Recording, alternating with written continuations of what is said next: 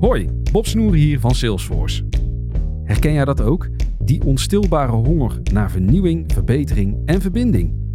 Ontdek dan nu het nieuwe seizoen van Aanjagers. Patrick Willer en ik spreken iedere aflevering inspirerende gasten over verschillende thema's zoals leiderschap, diversiteit en innovatie. Luister Aanjagers via je favoriete podcastplatform en abonneer je vandaag nog. Aanjagers, de podcast voor mensen die durven te veranderen.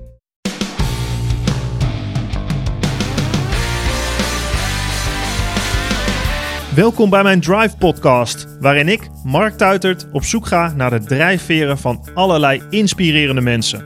Van atleten, ondernemers, wetenschappers tot artiesten. Deze podcast wordt mede mogelijk gemaakt door First Energy Gum. Een gum gebaseerd op natuurlijke cafeïne die je een directe en gezonde energy boost geeft om meer uit je dag te halen. Naast de vele topsporters die First gebruiken, nodig ik ook jou van harte uit om het te proberen. Kijk op www.firstenergygum.com voor meer informatie. Als er iemand weet hoe ze een teleurstelling kan ombuigen naar succes, is het wel wereldkampioen wielrennen Annemiek van Vleuten. Over proactief zijn, als sporter je gevoel volgen, mentaal fris blijven en natuurlijk over het omgaan met tegenslag, zoals haar val tijdens de wegwedstrijd in Rio 2016. Ze houdt er niet van om in een wielren vissenkom te zitten met een te vast stramien, maar zoekt het pad dat het beste bij haar past. Haar mantra: de uitdaging vinden in het verbeteren van jezelf. Luister naar en leer van Annemiek van Vleuten. Annemiek van Vleuten, uh, ik mag bij jou aanschuiven aan de keukentafel uh, hier. Voordat jij, uh, hoor ik net, 400 kilometer gaat fietsen morgen. Staat dat op jouw programma? Nee, totaal niet. Ik ben er een beetje in gekletst. Want uh, het zou niet mijn, uh, mijn idee zijn om 400 kilometer te gaan fietsen. Maar uh, Jan-Willem van Schip, mijn buurjongen, die woont hier twee straten verderop.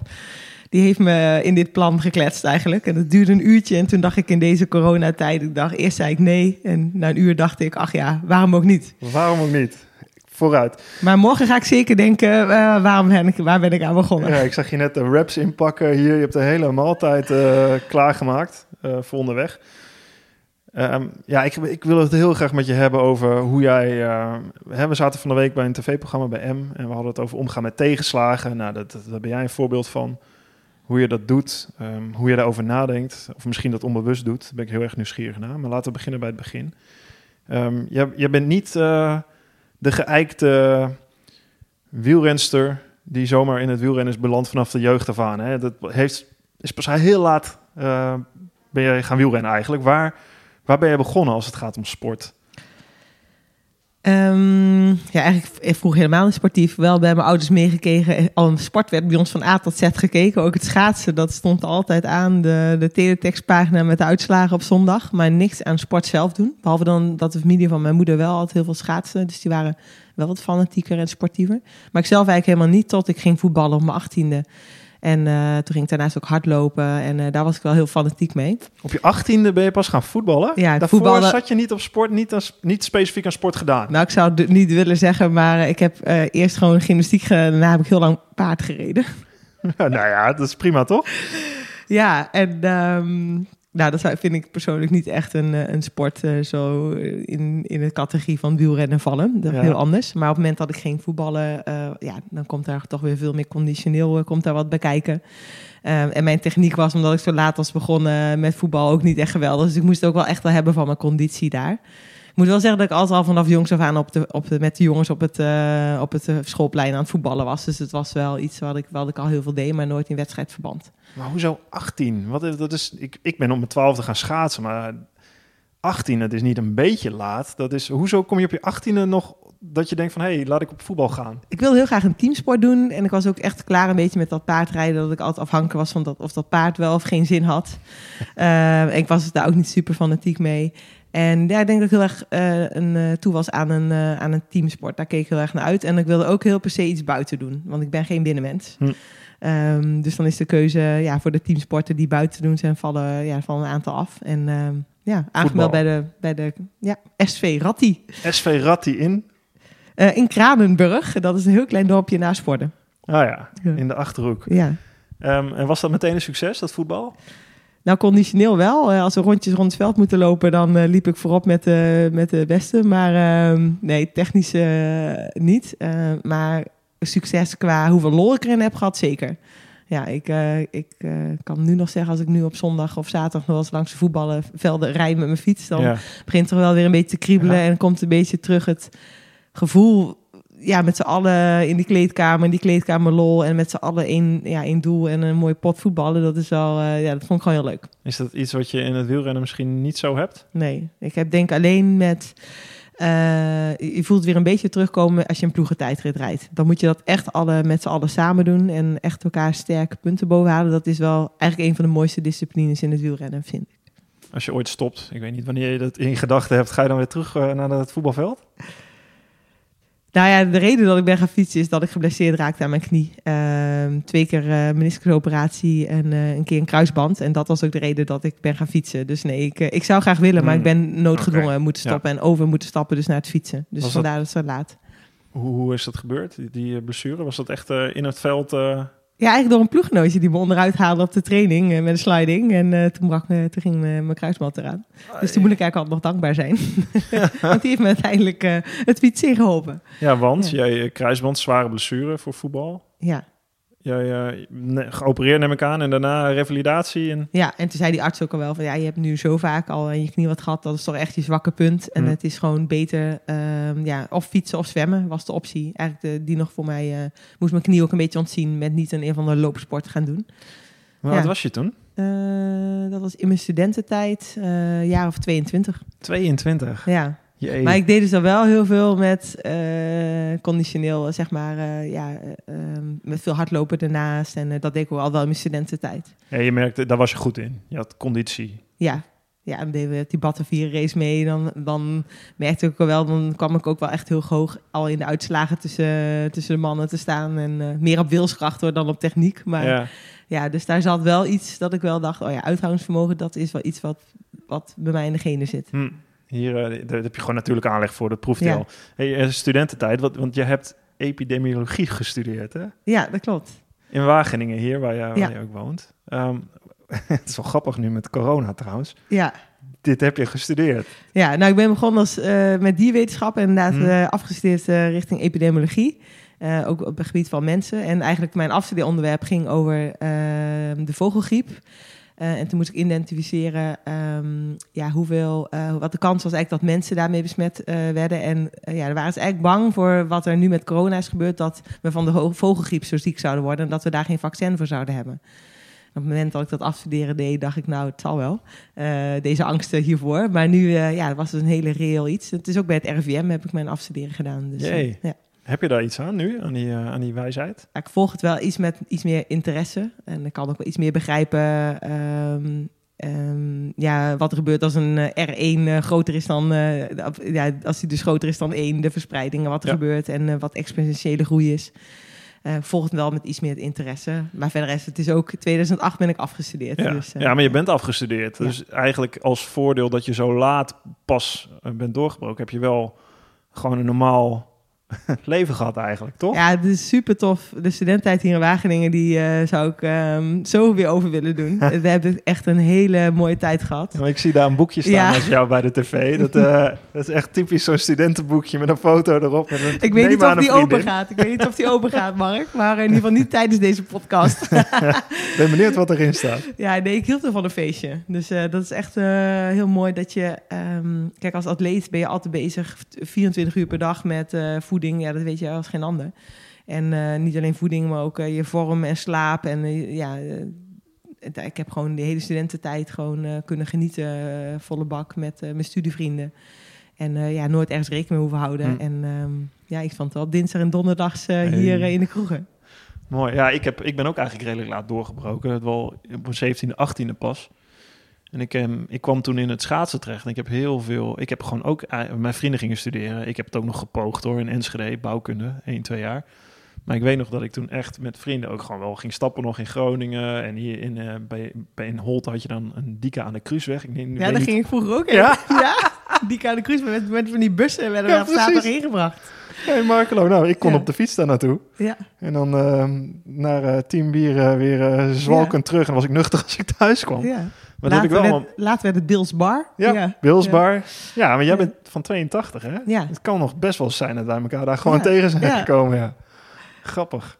Ja, maar dat is, voor mij is dat, ik, ik ben ook wel blij dat ik dat heb meegemaakt allemaal. Dat is gewoon een hele, ja, eigenlijk zoals normaal iedereen opgroeit. Voor mij heeft dat later, ja, dat is voor mij hoor. Het, het is wel iets wat je, ja, wat je nooit voor je gevoel dan hebt hoeven missen of zo. Dat heb je, je weet hoe dat is, dat heb je Ja. meegemaakt. Ik weet niet of je dat herkent.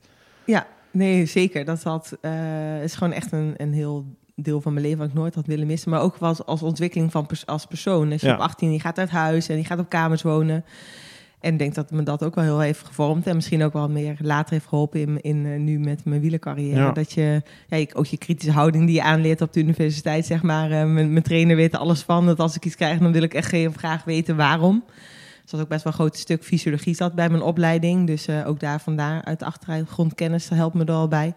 Eh, maar ook gewoon met mijn studievrienden. Ja, die heb ik nog steeds ook. En dat is ook wel heel tof. Ehm, ja, als ik hier thuis kom, kom heel graag thuis in Wageningen. Maar ehm, ja, in een rustweek of zo is dat gewoon heel leuk om... Ja, ik heb best wel veel contact met mijn studievrienden. En die zijn allemaal andere dingen gaan doen. En dat, ja, dat geeft ook wel energie om eh, ja, daar af en toe mee af te spreken... en andere verhalen te horen van buiten het fietsen. Ja, je komt gewoon even in een andere sociale omgeving weer. Ja, Dus je je bent echt weer even thuis. Ja, zonder in dat je... Mensen vragen wel eens van... Goh, waarom koop jij geen huis in, in Girona? Want daar zitten al die wielrenners of eh, in het buitenland. Maar om, ja, dat trekt me gewoon helemaal niet. Ik kom hier echt thuis in Wageningen. Omdat ik hier nog... Ja, eigenlijk weer even een beetje terug ga naar die, eh, naar die oude vrienden van de studietijd. Ja, is het daarom ook waarom, je hebt al een hele lange carrière eigenlijk achter de rug, wel laat begonnen, maar is het dan wat je, waarom je dat ook zo lang volhoudt? Of waarom je nog steeds, ja, ik vul het nu voor je in hoor, als het niet zo is, moet je het ook zeggen waarom je fris bent. Tenminste, ja, zo, dat ik denk, komt ja, bij denk over. wel. Ja, klopt. Eh, ik fiets nog niet zo heel lang. Ja. En ehm, relatief gezien in ieder geval nog niet zo lang. En ook daardoor ligt denk ik mijn top later. Waar normaal gesproken mensen vinden het raar dat ik nu nog elk jaar verbeter. Maar dat komt ook wel omdat ik heel laat ben begonnen. Ja. Dus ik heb eh, die ontwikkeling, die gaat bij mij nog steeds wel eh, kleine stukjes door. Eh, mijn piek ligt daardoor wat later. En dat houdt me gewoon ook heel hongerig en gretig. Het is Hm. niet dat ik al voor de honderdste keer eh, weer dezelfde wedstrijd ga rijden eigenlijk. Dus dat, eh, dat valt mee. Wa- Wat was, het, wat was het doel eigenlijk van je studie? Wat dacht jij toen je afstudeerde van, nou, wat, dit is mijn leven? Nou, dat was ook wel een beetje een worsteling. Want ik kwam in, eigenlijk bij mijn afstuderen erachter dat ik niet echt een, een wetenschappelijke carrière ambieerde.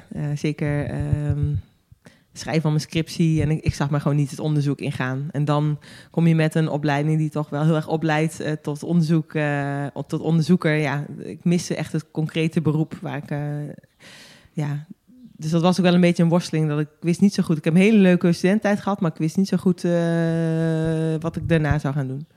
Wat gebeurde er daarna toen je afstudeerde? Nou, heel veel gesolliciteerd. Eh, ook onder andere bij GGD als epidemioloog. Maar ik werd nergens eh, en geen eens op gesprek gevraagd. Vacature stops. En, eh, ja, Hoezo? dus- ja, dat was toen eh vacature stops. Dus kwam ik niet tussen. Eh, toen ben ik maar een, eh, heb ik een baan geaccepteerd. Ja, projectmedewerker. eh, gewoon iets wat ik kon combineren met het fietsen. Want ik moest zeker erbij blijven werken. In het begin krijg je gewoon helemaal geen geld. Dus in het laatste jaar van mijn afstuderen ben ik een beetje begonnen met fietsen. En dat werd steeds wat meer intensiever. Dus van 32 uur per week werken naar 24 uur per week werken. En op een gegeven moment ja, mijn baan opgezegd om er helemaal voor te gaan. Nou, wanneer, wat zit er tussen, tussen helemaal voor het fietsen gaan en, en die fiets die je beklom toen jij eh na die kruisbandoperatie eh, moest revalideren? Ging dat, was dat meteen dat je dacht van, hé, hey, dit kan ik of hier ben ik goed in? Nou, wat wel een hele goede trigger is geweest, is dat ik heb me laten testen op Papendal. En dat wilde ik, heb ik ook bewust gedaan. Ook een beetje aangemoedigd door mijn trainer toen bij wielervereniging Ede. Omdat de meiden van de nationale selectie werden er ook getest op zo'n fietsen met zo'n mondkapje, ik ken Ja. het wel. En eh VO2 max, VO2 max test, ja. wattages. Ja, en ehm, die moedigt mij aan om me daar te laten testen, zodat mijn gegevens daar ook bij de arts eh, terecht zouden komen, die ook eh, die meiden begeleiden, of begeleiden in ieder geval, die ook betrokken was bij het nationale team en de Nou, bondscoach. Dan moet hier iemand dus gezegd hebben van... nou, ga jij maar eens even testen... want eh, misschien Ja. zit er wel iets meer dan in Ja, het vat was- dan dat je zou denken. Ja, dat was al mijn wielertrainer bij wielervereniging E. Dus die heeft me al op het goede spoor gezet. En die heeft me ook heel specifiek al laten trainen. was eigenlijk heel goed. Met lampjes op het industrieterrein ging ik dan na het werk rondjes rijden op het industrieterrein bij wielervereniging Ede. En eh Met lampjes, intervaltrainingen. lampjes op je fiets. Ja, en een geel hesje op een industrieterrein rondjes rijden in het donker. Ja, want ik moest natuurlijk gewoon 32 uur eh, werken. En eh dat deden met een groepje hoor. Dus een hele leuke groep van, eh van wielervereniging Ede. Waar ik overigens ook nog steeds mee train af en toe. Ehm, Maar goed, die test gedaan op Papendal. En daar, eh, ja, daar bleek wel dat, het, uh, dat ik mijn, inderdaad mijn zuurstofopname vermogen, VO2 max zo hoog was. Mijn power was heel goed. Uh, alleen alles per kilogram lichaamsgewicht was nog niet zo heel erg goed. want die studentenkilo zaten er nog wel lekker aan. Maar absoluut gezien ehm, ja, had ik echt al, trapte ik echt daar waardes weg die hetzelfde waren als de meiden van de nationale selectie. Ja, kijk, ik had ook bewust daar uh, die test gedaan, omdat ik wist dat die test zou dan misschien wel terechtkomen bij, uh, ja, bij de KMU of bij de bondscoach. Dus je had eigenlijk al wel stiekem een, een droom of een idee van dit, ik, ik kan dit, ik wil dit. Ja, en toen kreeg ik de uitslag van die test. En ja, dat is dan weer helemaal zo'n zo'n signaaltje dat je denkt, hé, hey, ik heb hier echt talent. Ja. Ja, en als ik ergens proef van, hé, hey, er zit iets in en ik kan hier meer van maken. En, of waar zou het kunnen eindigen, dan, ja.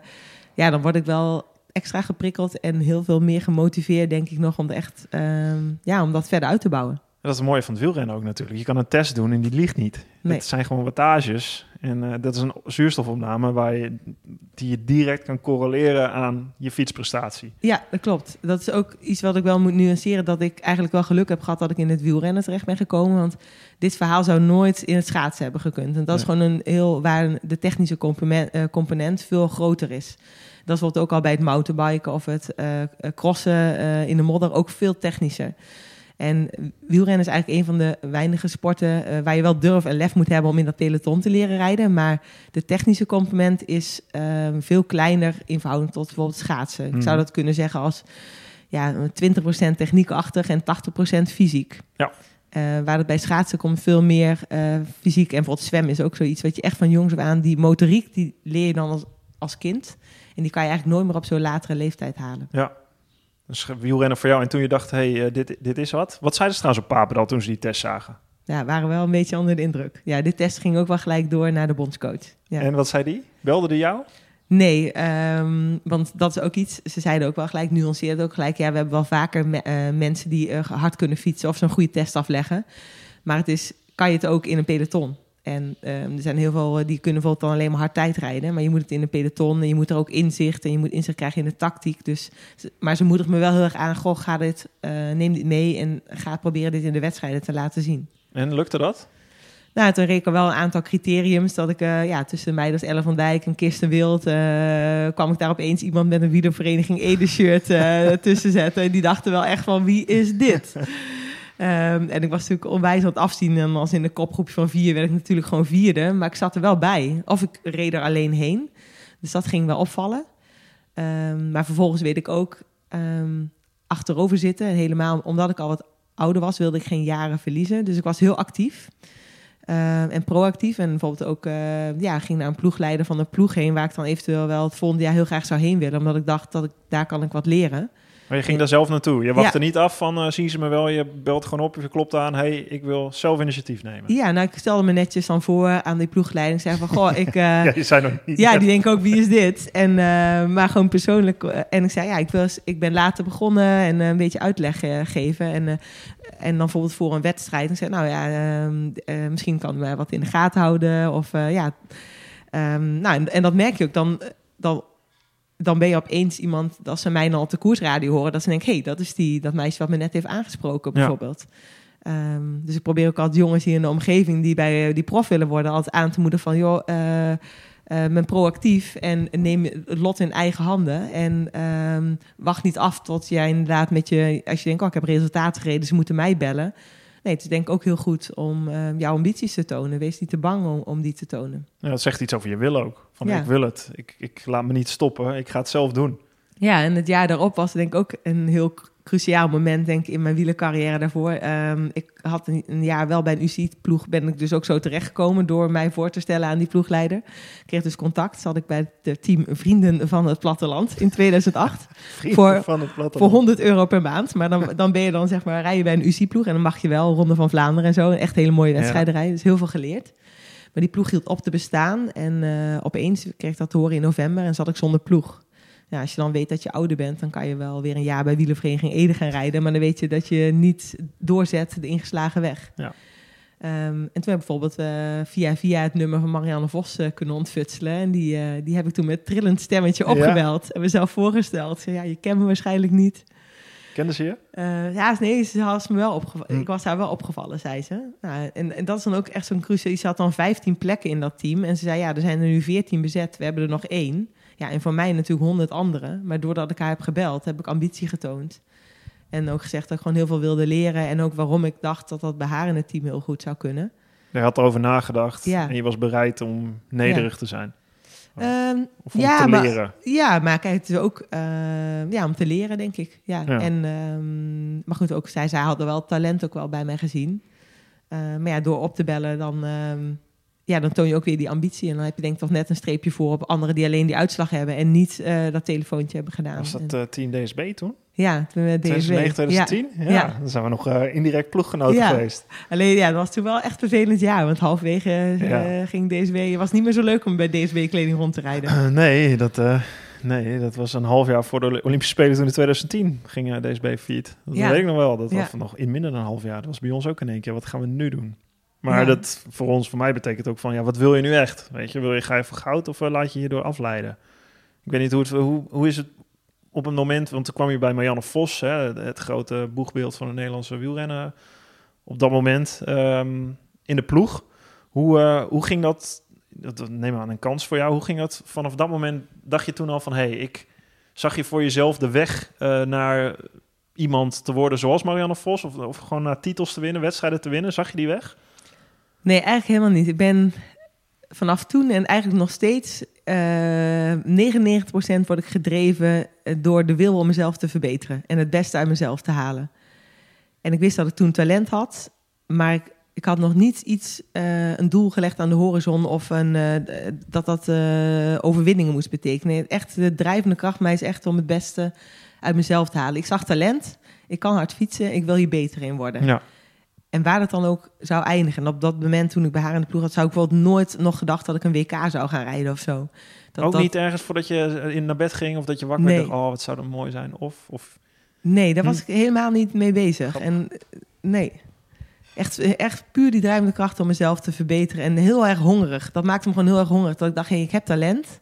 En ik wil mezelf hierin ontwikkelen. En ja, dan was ook die ploeg van Marianne Vos kwam op dat moment ook gewoon perfect getimed. Ik had een hele goede ploegleider. Trof ik daar eh, Arthur van Dongen, die me ook weer gewoon heel veel heeft geleerd eh, om eh, ja, echt een professionele sporter te worden. Ehm, wat moest je leren om een professionele sporter te worden? Heb je een paar dingen die je kan opnoemen? Nou, echt alles. Ja, ik, ik, eh, tactisch wist ik vrijwel weinig. ehm, maar ook voeding, ehm, voorbereiding op ja, een wat dan wedstrijd. met voeding bijvoorbeeld? Wat deed je? Wat, had je wat, wat dacht je van, oh, gaat het zo? Ja, dat, eh, ik deed maar wat, denk ik, ook in het begin. Ik, ik, eh, kijk, als ik er nu denk, ik rij nu wedstrijden met eh, helemaal een, koolhydratenplan. Hoeveel koolhydraten per uur nam. Ik, ik denk dat het toen gewoon, ja... Toen zei Arthur in het oortje, je moet goed eten. Ja, maar ehm, trainingskamp had ik daar voor het eerst ook echt wel wat serieuzer, denk ik. Dus heb ik ook wel veel geleerd. Ja, om een goed voorbeeld. Ik denk van, van hem heel veel tactisch. Dat ik echt, ehm, ja, eh, daar, had ik, daar had ik echt helemaal geen kaas van gegeten. Ik keek altijd wel de Tour de France Hmm. eh, op tv. Maar wat daar precies achter zat. En hij heeft daar echt heel, heel, heb ik heel veel stappen in gezet. door Heb je- verschillende tactieken. Heb je een voorbeeld van een...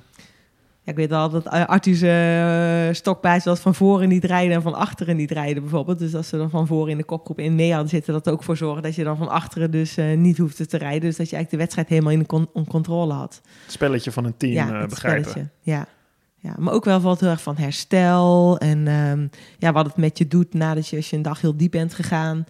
Ehm, ja, dat je dat de volgende dag dan ook gewoon merkt in je benen, hoe je daar ook in om, in mee omgaat, ook mentaal gezien. Ehm, Ja, want Nou ja. Wat, had je, moest je dat echt leren? Dat je daarvan van schrok of zo? Dat je, dat je moe was? Dat je moest herstellen? Ja, ook wel. Het was ook wel, ja, inderdaad dat je dan eh, de, de dag daarna gewoon toch echt niet meer, niet zo goed eh, mee kon komen. Want als je heel erg diep was gegaan in de tijdrit, daar had ik toen sowieso al heel veel last van. Dat ik nog niet zo goed herstelde. Zo heeft ook iets te maken met de trainingsjaren Ja. die, je, eh, die ik nog niet had. Ehm, van echt van nul beginnen was ja, het het, eigenlijk. het was echt vanaf nul beginnen. ik bedoel, eh, de eerste jaar, 2007 was mijn eerste jaar, ik, kon nog geen bocht doorsturen. Ik, moest, ik, ik vroeg aan de jongens van wielervereniging, hoe stuur je een bocht door? ik bedoel, daar begon ik. ja, dat, het was echt... nou, en dan 2009 zat ik bij Marianne Vos in het team. Ja. Dus, En daar ging je ook mee naar Londen. Ik zie hier een, een mooie poster van Londen, de Olympische Ja. Spelen. Want je ging als eh, vijftiende lid, eh, kwam je in het team van Marianne Vos. Maar je hebt weer wel, dat in die paar jaar ging het wel redelijk snel. Dan zat je Ja. wel bij de top van Nederland al. ja, ik denk dat het ook wel echt verklaart dat ik zo heel doelgericht ben. Dus ik stelde elk jaar doelen, procesdoelen. Waar wil ik aan werken? Waar wil ik mezelf in verbeteren? Deed je dat die- zelf? Ja. Ik heb toen op een gegeven moment ook wel ehm, een eerste sessie gedaan met een, een traject bij een eh, sportpsycholoog. Mhm. Dus die heeft me ook wel heel goed bij geholpen. Ehm, ja, succesvolle topsporters zijn eh, sporters die doelen stellen. Ehm, en eh, dat is iets wat ik me heel erg heb aangeleerd.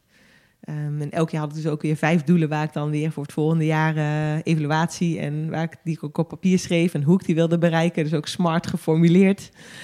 Netjes, Ehm, netjes. Ja, dus, wel heel gestructureerd en ja. echt heel doelmatig. Heel doelmatig. En denk dat ik daarom inderdaad ook in 2012, dat is natuurlijk echt onwijze stappen, al bij de Olympische Spelen gewoon Ja.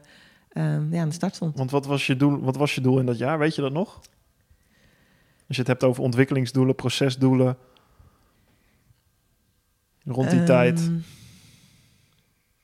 Ja, het procesdoel eh, ehm, weet ik niet zo heel precies meer. Ik denk rond, eh, bijvoorbeeld bij, eigenlijk was het ook gewoon een van ja, je wattage per kilogram lichaamsgewicht Ja. verbeteren. Dat was, stond elk jaar wel op mijn, eh, wel mijn plan. En Dus dat is gewoon meer echt de kracht marker in het Ja. wielrennen. Hè? Ja. Lichaamsgewicht, Ja. wattage. Ja. Ehm, ja. En, en resultaatdoel, ik wilde ook gewoon heel graag Nederlands kampioen worden.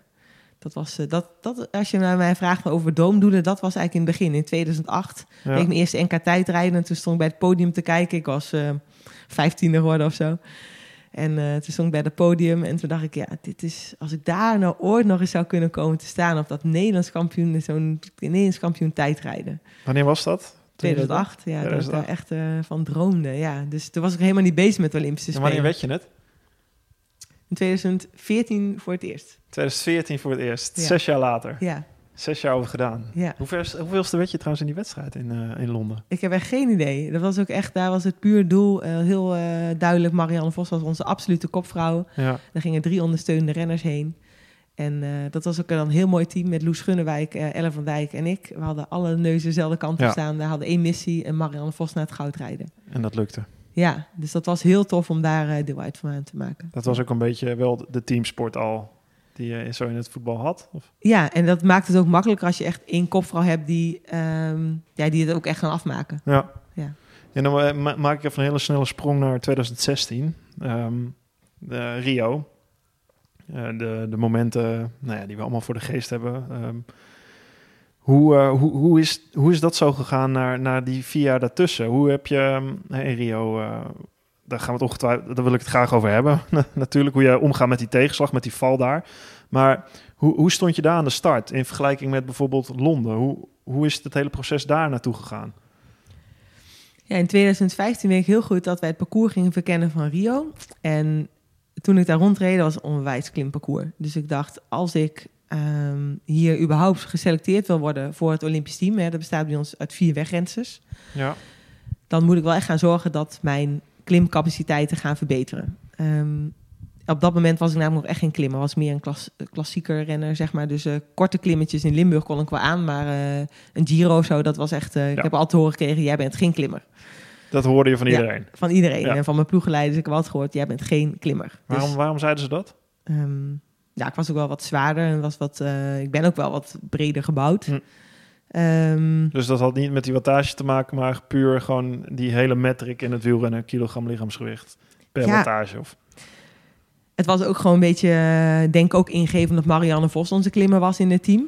Dus vandaar dat je ploegleider dan ook al natuurlijk eh, jou niet snel gaat uitdagen om dan ook klimmer te gaan worden. Hm. Ehm, dus Jeroen Blijleef was dat op dat moment. En ehm, die zag in mij gewoon andere talenten. Ja. Hij zegt, je kan alle wedstrijden winnen, maar niet de klimwedstrijden. Nou, daar ga je dan ook een beetje in geloven. Maar goed, in, eh, voor Rio, ik zag dat parcours. Nou, en dan gaan dus de radertjes draaien bij eh, de BV eh Annemiek van Vleuten.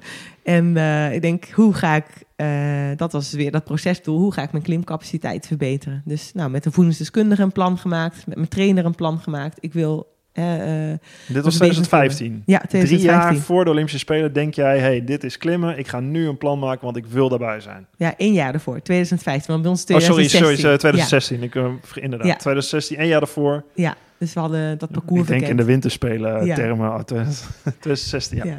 Dus ik ben me daar gewoon heel erg op toe gaan leggen, meer in de berg gaan trainen. En, ehm, maar ik had één doel eigenlijk, eh, dat was geselecteerd worden voor de Olympische Spelen. En op dat moment was Anna van der Breggen eigenlijk echt veruit de beste klimmer eh, in Nederland. Ja. Ehm, dus ik ging daar ook gewoon 100% eh, met een missie om haar te ondersteunen om naar het goud te gaan. Ja, en toen ging je die klim op. Laatste, de laatste ronde. Eh, er was, wie was ook weer weg? Een Am- Amerikaanse, toch? In, in die klim? De, de, nee, die was niet. eh, ja, die was later met mij weg, inderdaad. Eh, op die klim. en Anna zou daar gaan aanvallen. Ja, En die probeerde dat wat. En ze werd teruggepakt. En ik zei, ga je nog een keer? Want zij zou mm, op die klim gaan. En ik zat eigenlijk nog best op mijn gemak. En ze zei, ik kan niet. En op het moment dat ze zei, ik kan niet, ben ik gegaan op die klim. En toen kreeg ik inderdaad Mara Ebbot met mij mee, de Ja. Amerikaanse. Eh, en daar bereikte ik boven de, de top mee. En, en ik, ik, eigenlijk was dat al een ongelooflijk moment voor mij. Dus als ik, eh, ik had eigenlijk, ik had het jaar wel eh, laten zien dat ik beter kon klimmen. Maar dat ik daar de beste zou zijn die dag bergop, had ik nooit verwacht. een hele zware wedstrijd, afmattend. Daar is dan dat moment zoiets dat je... Dat al die, die doelgerichtheid, daar alles samenkomt. Is dat, is dat dan wat jou onderscheidt op dat moment ook van, van de rest? Want in topsport is iedereen doelgericht. Wat maakt dan dat jij daar zo eh, in voren komt in die klim? Omdat je daar helemaal... Is dat... Ik kijk er van buitenaf dat jij dacht van... Ik moet echt zorgen, de klim... Klimmen, dat is hier beslissend. Daar moet ik alles, alles in teken van stellen. Ja, voor deze wedstrijd kan je het eigenlijk niet zo stellen. Want ik stond daar echt aan de start echt als knecht. Ja, Dus ik had deze situatie gewoon nooit verwacht. Dus dat is vandaar dat ik ook aan Anna vroeg van... ehm, ja, eh, jij zou aanvallen, eh, hoe gaat het? En op het moment dat ze zei, ik kan niet... toen switchte er bij mij iets. Ja. Dat ik dacht, oh, ik zit hier nog heel makkelijk. Maar dat is pas het eerste moment geweest... dat ik überhaupt dacht aan winnen in Rio. wanneer dacht, je- dat, dacht, je, dacht je dat toen je als eerste boven was? Nou, ik probeer altijd, en dat heb ik op dit WK ook gedaan, niet te denken aan, aan winnen. Die, gedachte komt, die gedachte komt natuurlijk bij je op. Ehm, maar ik heb heel erg geleerd, hou je focus op je taak. Ja. En denk niet aan wat er op de finishlijn ligt. En dat heb ik, vond ik afgelopen jaar in Yorkshire ook heel lastig. Elke dag, je kan hier misschien wereldkampioen worden. Ja. Nee, focus terug naar je taak. Dat Ja. is heel erg gewoon, nee, deze bochten, deze afdaling. Dus ik ging gewoon boven ook die afdaling in met het idee... ehm, oké, ik heb een voorsprong. Eh Mara Ebbot is geen goede daler. Ik hoef je niet al te gek te doen in deze afdaling. En het is een tricky afdaling. Ik Ja. had het natuurlijk verkend. Ehm, dus ik wist dat het een lastige afdaling was. En die dag ervoor heb je ook al die mannen daar al zien vallen in al die bochten. Och, Dus zo vond ik al niet super relaxed toen ik dat zat te kijken. Dus, maar ik wist ook, ik had een voorsprong. En ik wist dat die eh, Amerikaanse geen, eh, gewoon een mindere daler eh, was dan ik. Ehm, dus ik dacht, ik, ik, ga, ik moet natuurlijk niet heel slow naar beneden. ehm, want er zaten achter ook nog meer rensters. Maar ik hoef niet al te gek te doen. weet je, kun je er nog iets van herinneren wat er gebeurde? Of hoe het misging? Nou, later heb ik met Marianne Vos eh, heeft ze, samen hebben, zijn we het gaan analyseren. En die was eh, heel nuchter in haar conclusie. Die zei, ja, je schat de bocht verkeerd in, punt.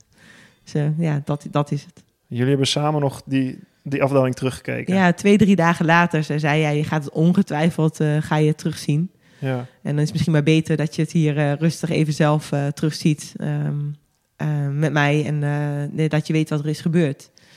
Dat was ook het eerste moment, was echt heel goed van haar, dat ik me realiseerde wat het voor mijn vrienden en familie, hoe erg het geweest moet zijn.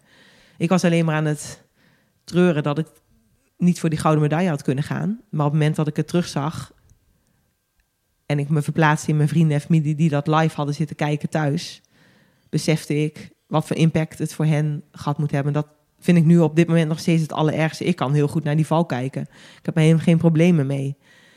Maar als ze het weer laten zien, dan heb ik er gewoon heel veel moeite mee dat al mijn vrienden en familie weer waarschijnlijk dat, dat gevoel wat ze toen hadden bij hun wordt opgeroepen. ja, het gevoel dat- van ja. eh, je, je had wel dood kunnen Ja. zijn. Dat gevoel. Ja. Want dat had ik zelf ook Ja. toen ik voor de tv zat. Zo Ja. zag het eruit. Ja. En natuurlijk had ik ook door terug te zien dat ik ook snapte wat voor impact ehm, het had gehad. Dus aan de ene kant zelf was ik alleen maar aan het treuren ehm, ja, dat ik niet voor goud had kunnen gaan. En nadat ik het had gezien, switchte dat wel ook weer in van... oh ja, ik heb ook heel erg geluk gehad. Ja. Ja, kon je dat op die manier van je afzetten? Want inderdaad, je hebt wel helemaal toen op dat punt in je carrière... je hebt daarna zoveel gewonnen, maar op dat punt, dit is... hoe vaak krijg je zo'n kans? Is het, gaat, kun je dat loslaten dan? Dat was heel moeilijk. Ik heb de eerste twee weken hier thuis uh, gezeten. Elke ochtend werd ik echt wakker. Ja, echt met een steen in mijn maag. En echt, um, ja, ik denk dat ik wel, ja, kan je wel zeggen dat ik depressief was. Ja. Um, ik wilde niemand onder ogen komen. Um, dat was heel moeilijk. Maar ik ben ook iemand die kan schakelen. En ik dacht, uh, door hier heel lang in te blijven hangen, uh, gaat me niet helpen.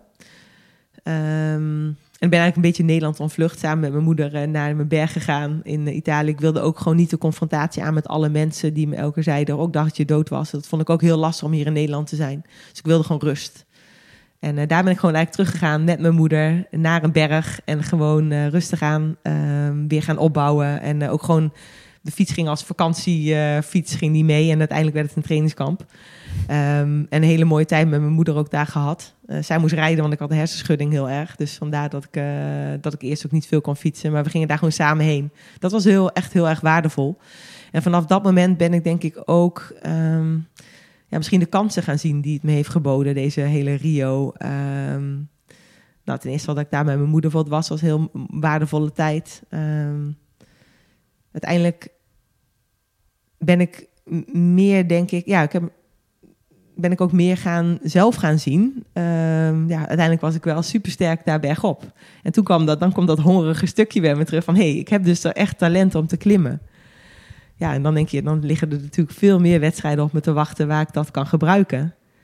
En gecombineerd met geïnspireerd van... goh, als ik me dus ergens echt op toeleg... dan ben ik tot veel meer in staat dan ik had kunnen denken. Ik, ik ben dus blijkbaar misschien kan ik dus eigenlijk wel klimmen. Dat gaat zo langzaam denken. En dan gaan alle radertjes weer draaien van hoe ga ik me hier dan weer toch weer verder in bekwamen.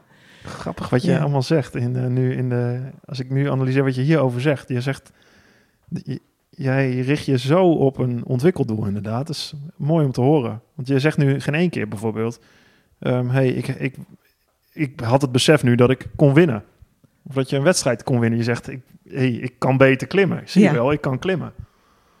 Dat is echt een verschil voor, voor de mensen die luisteren. Dit is echt een heel. Ja, je bent echt helemaal gericht van: hey, kijk eens, ik kan dit, dus ik kan er nog beter in worden. Ja, dat is ook echt mijn drijvende, drijvende kracht. Ja, je had niet een lijstje hierna van: ik dacht van: oh, ik, hey, ik kan dit. Nou, goud, wereldkampioen, hoppa. Nee, absoluut niet. Nee, en ik word daar ook soms een beetje geïrriteerd van. Dat ik denk, als mensen dus nu mij in de woorden leggen: oh, jij gaat revanche nemen in uh, Tokio.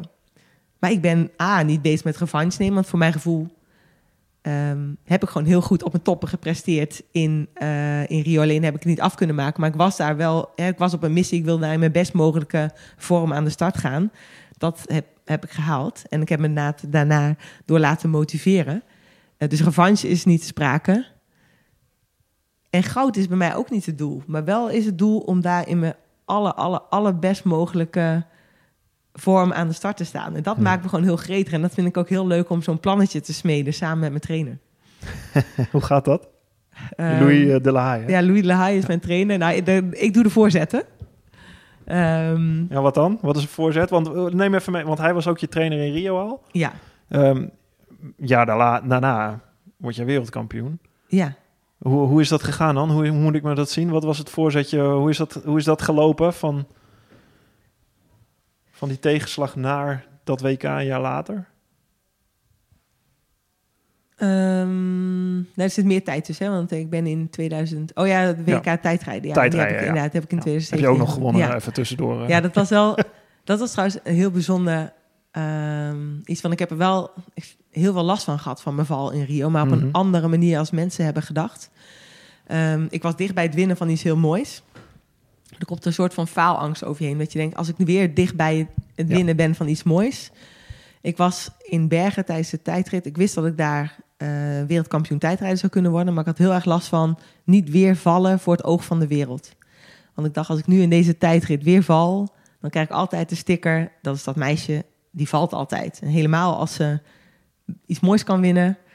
dan Ja. kan ze het niet afmaken. En iedere keer dat dat zou gebeuren, wordt die last nog groter. Ja, dan krijg je echt die sticker. Dan zit je in dat Ja. hokje bij alle journalisten. Oh, een eh, Van Vleuten, maar die valt altijd. Nou, die wil je niet hebben, die sticker. Nee, ik ken hem. Dus drie dagen voor die tijdrit, ik zat ook echt een enorm zwart gat. Dus als ik na afloop nu de foto's zie dat ik mijn moeder omhels na bergen, na die tijdrit, en dat het gelukt is om, eh, eh, om het af te ronden. Dat was eigenlijk de eerste keer dat ik iets groots echt wist te winnen.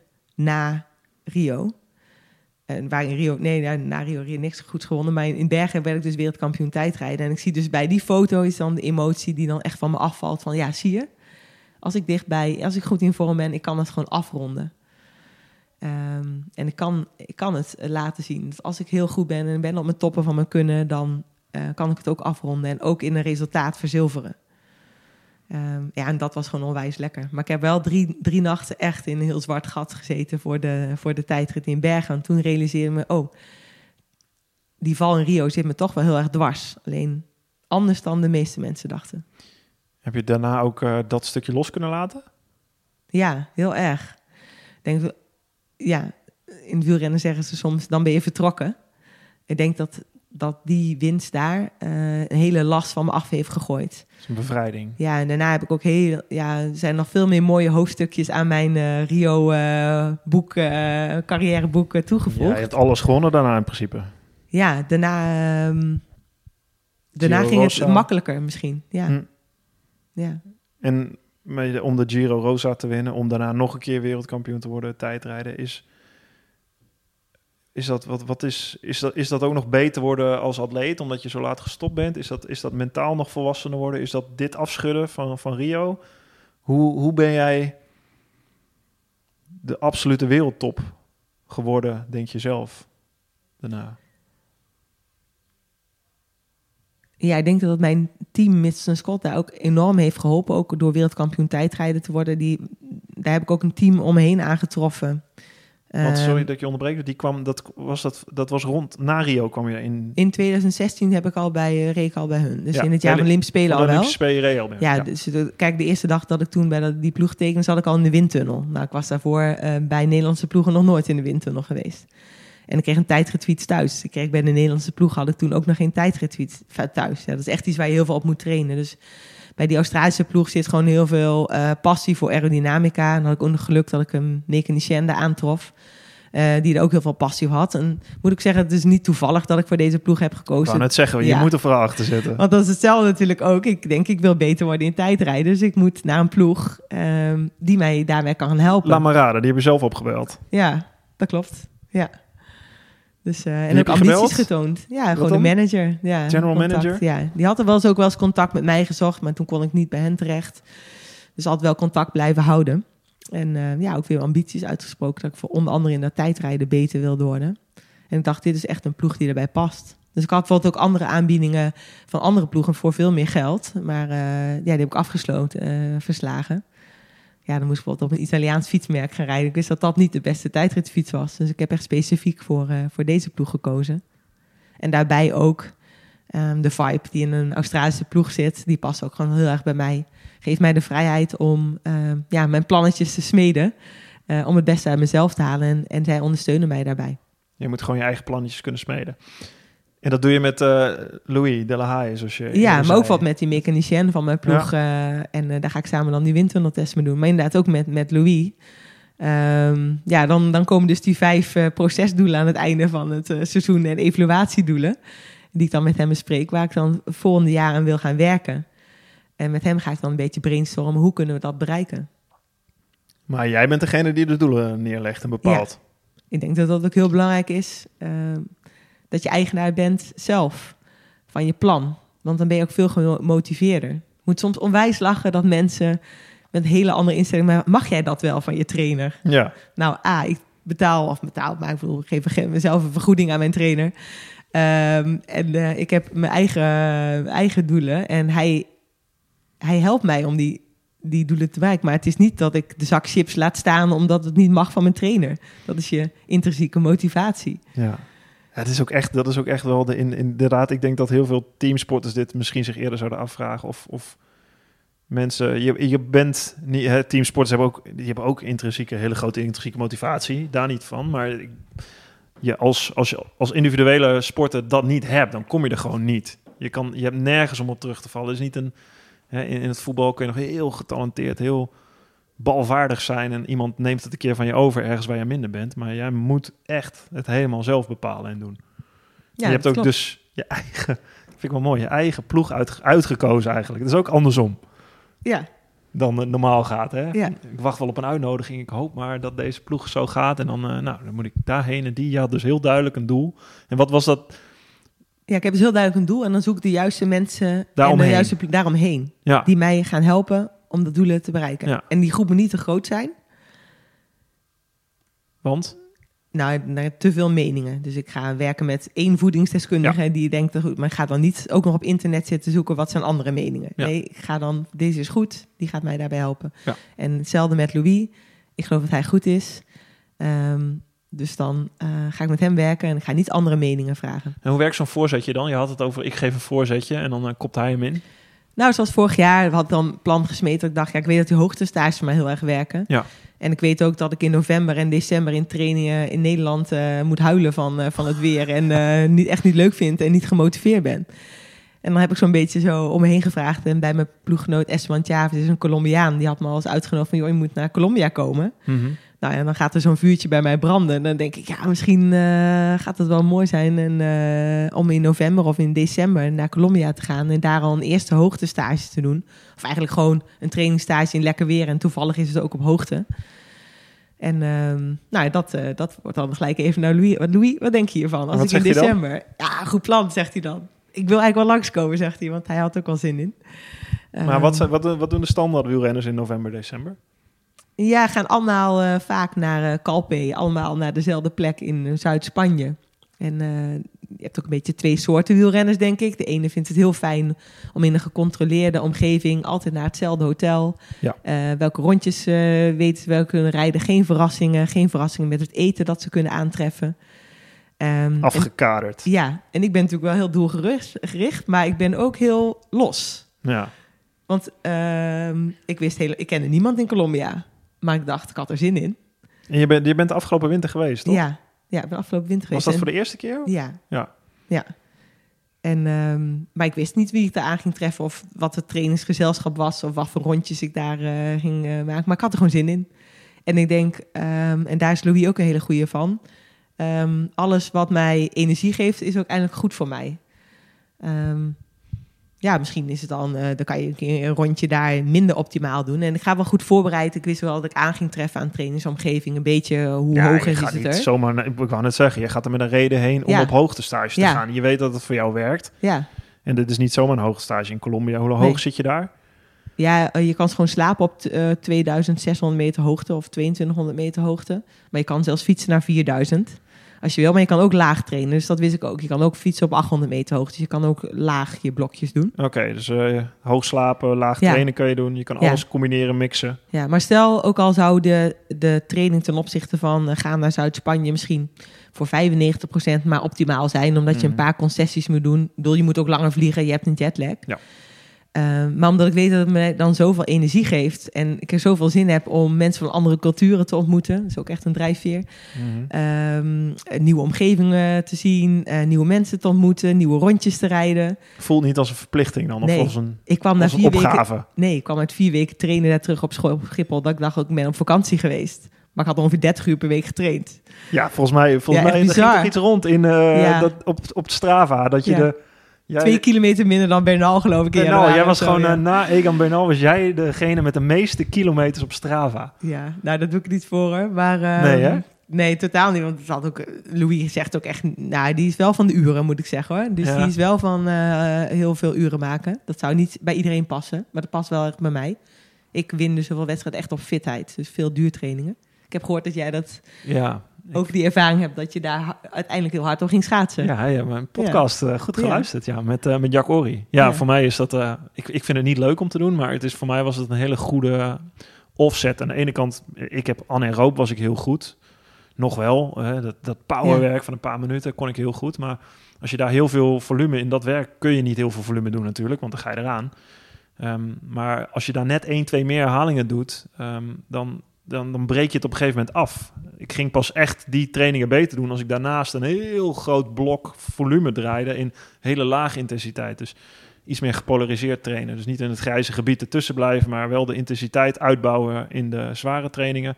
Maar daarnaast een heel groot blok rustigere training. Heeft voor mij heel goed gewerkt inderdaad. En voor mij Ehm, helemaal op latere leeftijd, einde van mijn carrière, werkte dat ook beter. Omdat ik daardoor uh, mijn intensieve trainingen intensiever kon doen. als je jong bent, 20, 1, 22, dan eigenlijk... Ja, dan werken alle prikkels nog wel die je lichaam geeft. En je geest ook. Je geest is nog fris. Je bent er niet voor de eerste keer, maar later in je carrière... Ik voel wat je zegt ook, ook met trainingslocaties. Op een gegeven moment heb je...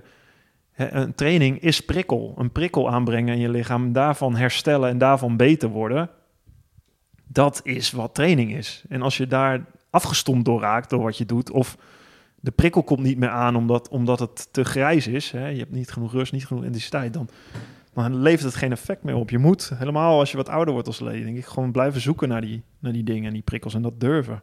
Nou, ik denk dat het 100% eh, mee eens. Polarized training uh, doe ik dus ook. Ik, ik train inderdaad uh, of heel erg rustig. Ja, wat ik zag in die NOS-reportage van jou, dat je die hit-training daar deed. Berg op twee minuten vol. Ja. Twaalf keer. Ja, en het is ook omdat ik mentaal kan ik dat niet elke dag. Dus ik moet me daar echt voor opladen.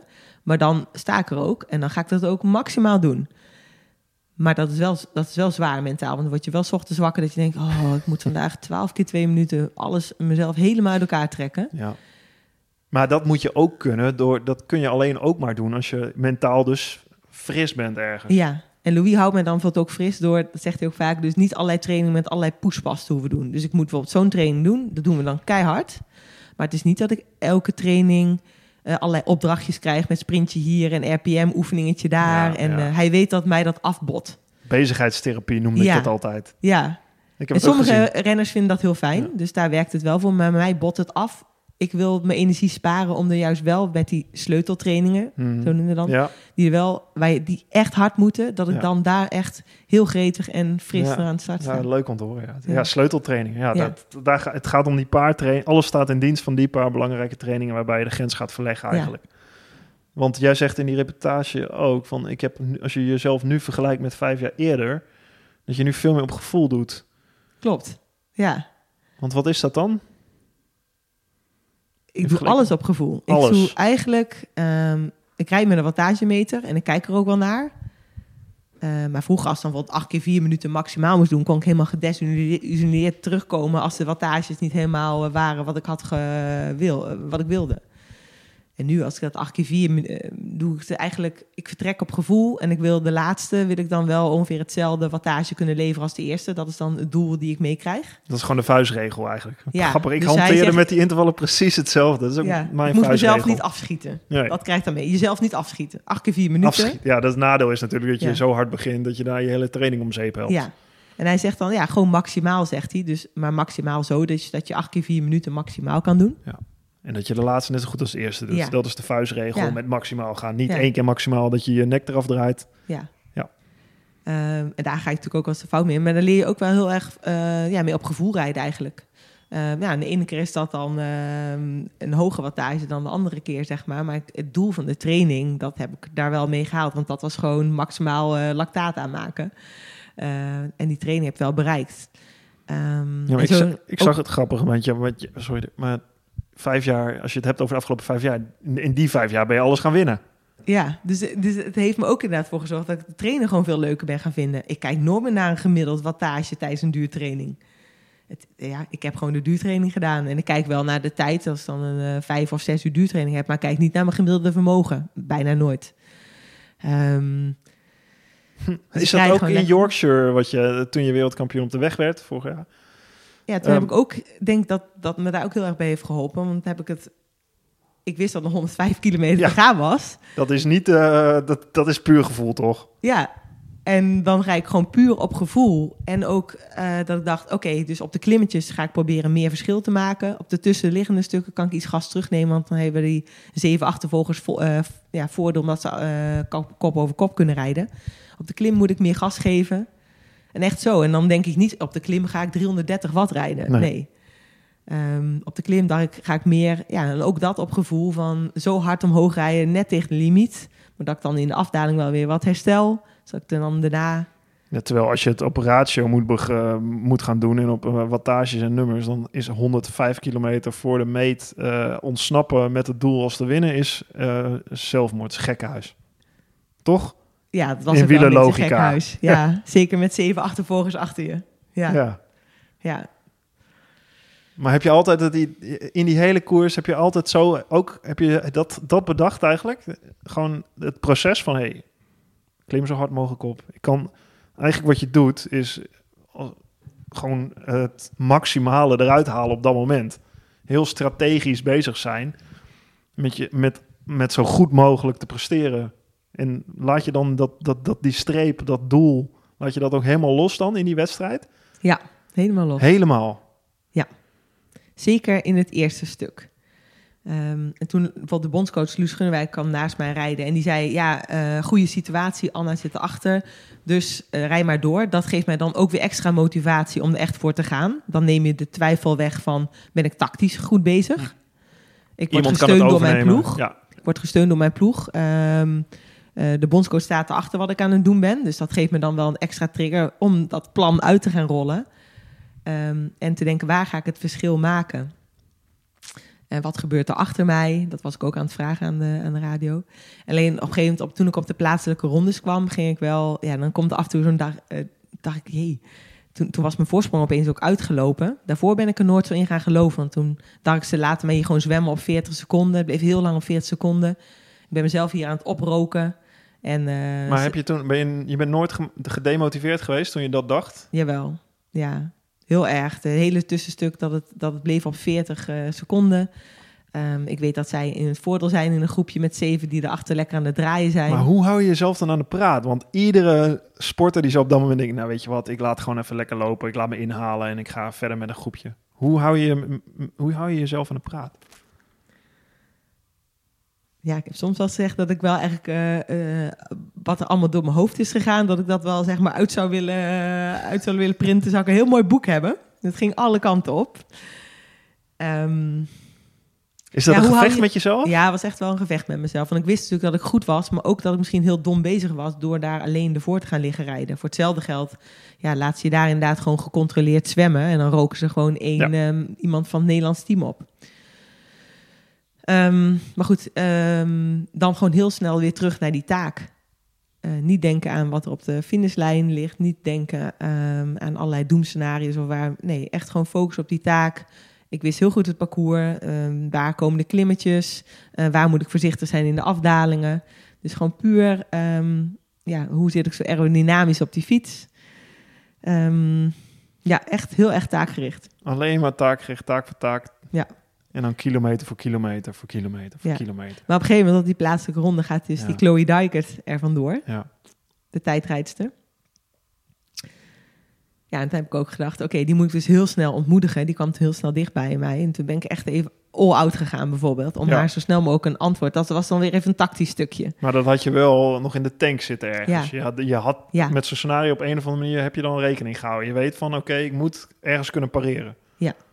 Trouwens, eerst ook op het tussenstuk heb ik wel gewoon niet all-out gereden. Ja. Omdat ik dacht, als ze me terugpakken, dan wil ik nog wel met dat groepje wat achter mij zit mee kunnen. Eh, maar inderdaad, op het moment dat die duidelijk ging, ben ik echt even all-out. Ik denk, die moet heel snel een antwoord krijgen. Die moet even heel die snel worden. Die moet mentaal even Ja. geknakt worden. Ja, dus dan is het echt weer een tactisch spel. Ja. Dus ik denk, die moet heel snel op die motor een br- bericht krijgen. Oké, dit was je voorsprong. En daarna dat die voorsprong gelijk naar terug aan het lopen is. Ik moet haar ontmoedigen. Ja. En dat lukte. Ja. Hoe voelt het dan als je toen, toen je wereldkampioen werd, als je, als je over streep komt? In de laatste ronde ging ik wel echt denken van... ik denk dat dit kan gaan lukken. Dat was het eerste moment dat ik dat dacht. En toen in de laatste vijf kilometer wist ik het echt zeker. Moet je nog steeds wel echt taakgericht ook blijven. Maar ben ik wel echt gaan genieten. Heb ik me opgericht en gekeken naar alle mensen die eh, aan de kant stonden. Heb dat echt, echt even als een spons opgenomen. Echt even genoten van die laatste drie, vier kilometer. Ja. Zocht ik ook even contact met de camera. Ik wilde even communiceren met mijn moeder of met mensen thuis, van mijn vrienden, familie. Van ja, dat was echt. eh, ja, en dan over die finish. ehm, ja, dat, dat, eh, daar kan ik wel echt naar teruggaan. Ik ben blij dat ik echt dat moment echt eh, in me op heb genomen. Echt de luxe, de luxe positie die je had even genomen en zelf gecreëerd hebt om... ja, vaak heb je dat niet op dat moment natuurlijk. Dan is het, Nee. de streep over en dan. En dan heb je eigenlijk, dan heb je wereldkampioen tijdrijden ben je. Je hebt alle grote koersen zo'n beetje gewonnen in het wielrennen. Ehm, is er dan nog wel één doel over? Is dat dan wel nog goud of in, in Tokio? Of, of is dat helemaal niet in vragen, zoals je eerder zei? Vind ik moeilijk te geloven namelijk. Ja, het, het, uh, het vuur brandt om uh, in Tokio uh, op mijn alle, alle, allerbeste uh, vorm ooit daar aan de start te staan. Dat, dat is het plan. Ja, ja, dat kan je echt helemaal scheiden. Ja, kan ik echt helemaal scheiden. Ja. Dat is echt het plan en daar ben ik ook op een missie. En ik ben het afgelopen jaar ook wel gesterkt geraakt dat ik heel doelgericht ben, maar dat ik er ook ik ben niet een jaar rond goed, zeg maar. Dus ik kan me heel goed focussen op een aantal doelen. Mm Er moet er ook niet te veel zijn. Ik moet ook niet te veel wedstrijden rijden. Maar als ik me ergens in vastbijt, dan, uh, ja, dan sta ik er. En dat is een lekker gevoel natuurlijk. En dat geeft je ook vertrouwen naar Tokio toe. Als ik weer zo'n plannetje uitrol staan met Louis. Om daar mijn optimale doen. Dat heb je al liggen, denk ik. Ja. Kijk, er komen wat extra uitdagingen bij. Bijvoorbeeld hitte. Ja. Ja. Ik ben natuurlijk ook uh, wel weer met een plan bezig van hoe gaan we dat uh, tackelen. Um, dus het is niet alleen maar uh, mm. in topvorm daar staan. Er komen meer aspecten altijd weer bij kijken. En nu ook deze periode met corona, mm. bijvoorbeeld weer, um, ja, ook weer procesdoelen gesteld van... Jan-Willem van het Schip vroeg, wat zijn jouw corona-kansen? Ja. ja, want ook deze periode is, biedt natuurlijk ook kansen om dan weer aan bijvoorbeeld ja, nog iets te verfijnen aan je tijdritpositie of wat uit te proberen. Of ja, stilstand is achteruitgang. Dus. Ja, of je wijkt helemaal van het plan af en je doet iets wat totaal voor je trainingsschema misschien geen nut heeft, maar wel omdat het kan. 400 kilometer fietsen. Ja. Morgen. Dat zijn die dingen die, uh, die jou gewoon fris houden of af en toe ja, mentaal die je moet, moet ja. doen. Ja, ik hou wel van uitdagingen, ja. Ja, ja dat vind ik gewoon leuk. Ik, uh... Hoe lang blijf je dit nog doen, deze uitdaging aangaan? Nou, zolang ik nog aanknopingspunten zie om mezelf te verbeteren. En dus elke keer aan het einde van het seizoen nog weer zo'n plannetje kan smeden. Om dat ik toch weer denk, oh, dit zou nog iets beter kunnen. Ja, dan blijf ik hongerig. En dan blijf ik het heel erg leuk vinden. Maar ik denk wel dat als ik op een gegeven moment, en dat gaat natuurlijk niet heel lang meer duren, denk ik, aangezien mijn leeftijd. Um, ja, dat je op een gegeven moment gaat merken dat je minder goed wordt. En dan denk ik dat ik het en als ik daarnaast ook nog die aanknopingspunten niet heb om nog mezelf aan dingen te verbeteren, mhm. ehm, dat ik dan wel vrij snel ga stoppen. Ja. ja. ik ga niet als pelotonvulling rondrijden. Nee. Nee, dat, uh, dat zie ik niet. Het, echt, het vuur komt echt wel van, die, ja, van het beste aan mezelf halen. En dan is er misschien de tijd gekomen om weer uit hm. andere kwaliteiten iets het beste uit mezelf te halen, maar niet dan op de fiets. Ja, ik wel mooi. Want dit is een kwaliteit die je net noemt, die je in dat hele leven mee kan nemen. Ook voor de mensen die luisteren, die geen topsporter zijn. dat is het gros, denk ik. Uh, dat haal ik er ook uit, uit jouw verhaal. En ik herken het ook heel erg. Dat is denk ik iets wat je meeneemt in de rest van je leven. Dat is een... Weet je, ik heb het ook wel... The Last Dance heb gezien van Michael Jordan. Fantastische documentaire. En uh, willen winnen, wat heel erg in hem zit, is een hele sterke drijfveer voor heel veel mensen. Maar als dat gekoppeld is aan je sportprestaties, wat, als, je, als je dan klaar bent, dan, dan heb je dat niet meer. Dat is heel zwaar. Dat is denk ik ook waar het zwarte gat zit met heel veel sporters. Maar het hebben niet alleen sporters, het hebben meerdere mensen. Terwijl als jij wat jou, jij stelt als doel, dat is eigenlijk een doel wat je, ja, wat die uitdaging is voor de rest van je leven in andere. Je zult het misschien vinden in andere dingen, maar dat is iets wat je mee kan nemen in alles wat je doet, denk ik. Ja, het winnen is voor mij echt de kerst op de taart. Ja. Mooi. En ik stond nu ook met mijn voorbereiding nu aan de start, eigenlijk bij Omloop het Nieuwsblad, mijn eerste wedstrijd, dat ik zei, ja, hoe het seizoen ook gaat lopen uh, als wereldkampioen in deze trui.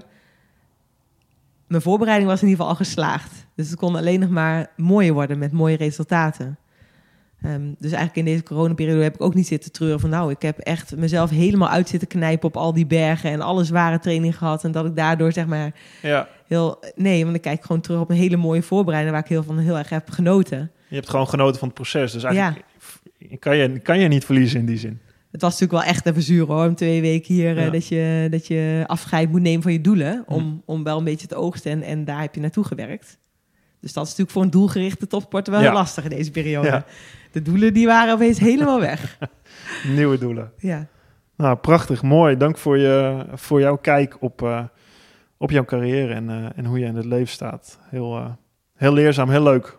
Dankjewel, uh, Annemiek. Graag gedaan. Heel erg leuk van de uitnodiging.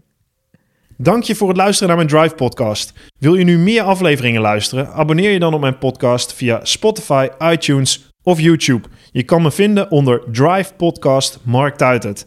Of bekijk alle informatie en alle podcasts op www.firstenergygum.com. Ga je naar het tapje media en het tapje podcasts. Daar vind je alle informatie. Laat me ook weten wat je van deze podcast vindt en welke gasten jij graag zou willen horen. Dan ga ik daar werk van maken. En dat kan je doen via mijn eigen social media kanalen. Mark Tuitert. Je kan me vinden op Instagram, Twitter en LinkedIn. Ga gedreven verder zou ik zeggen en tot de volgende Drive podcast.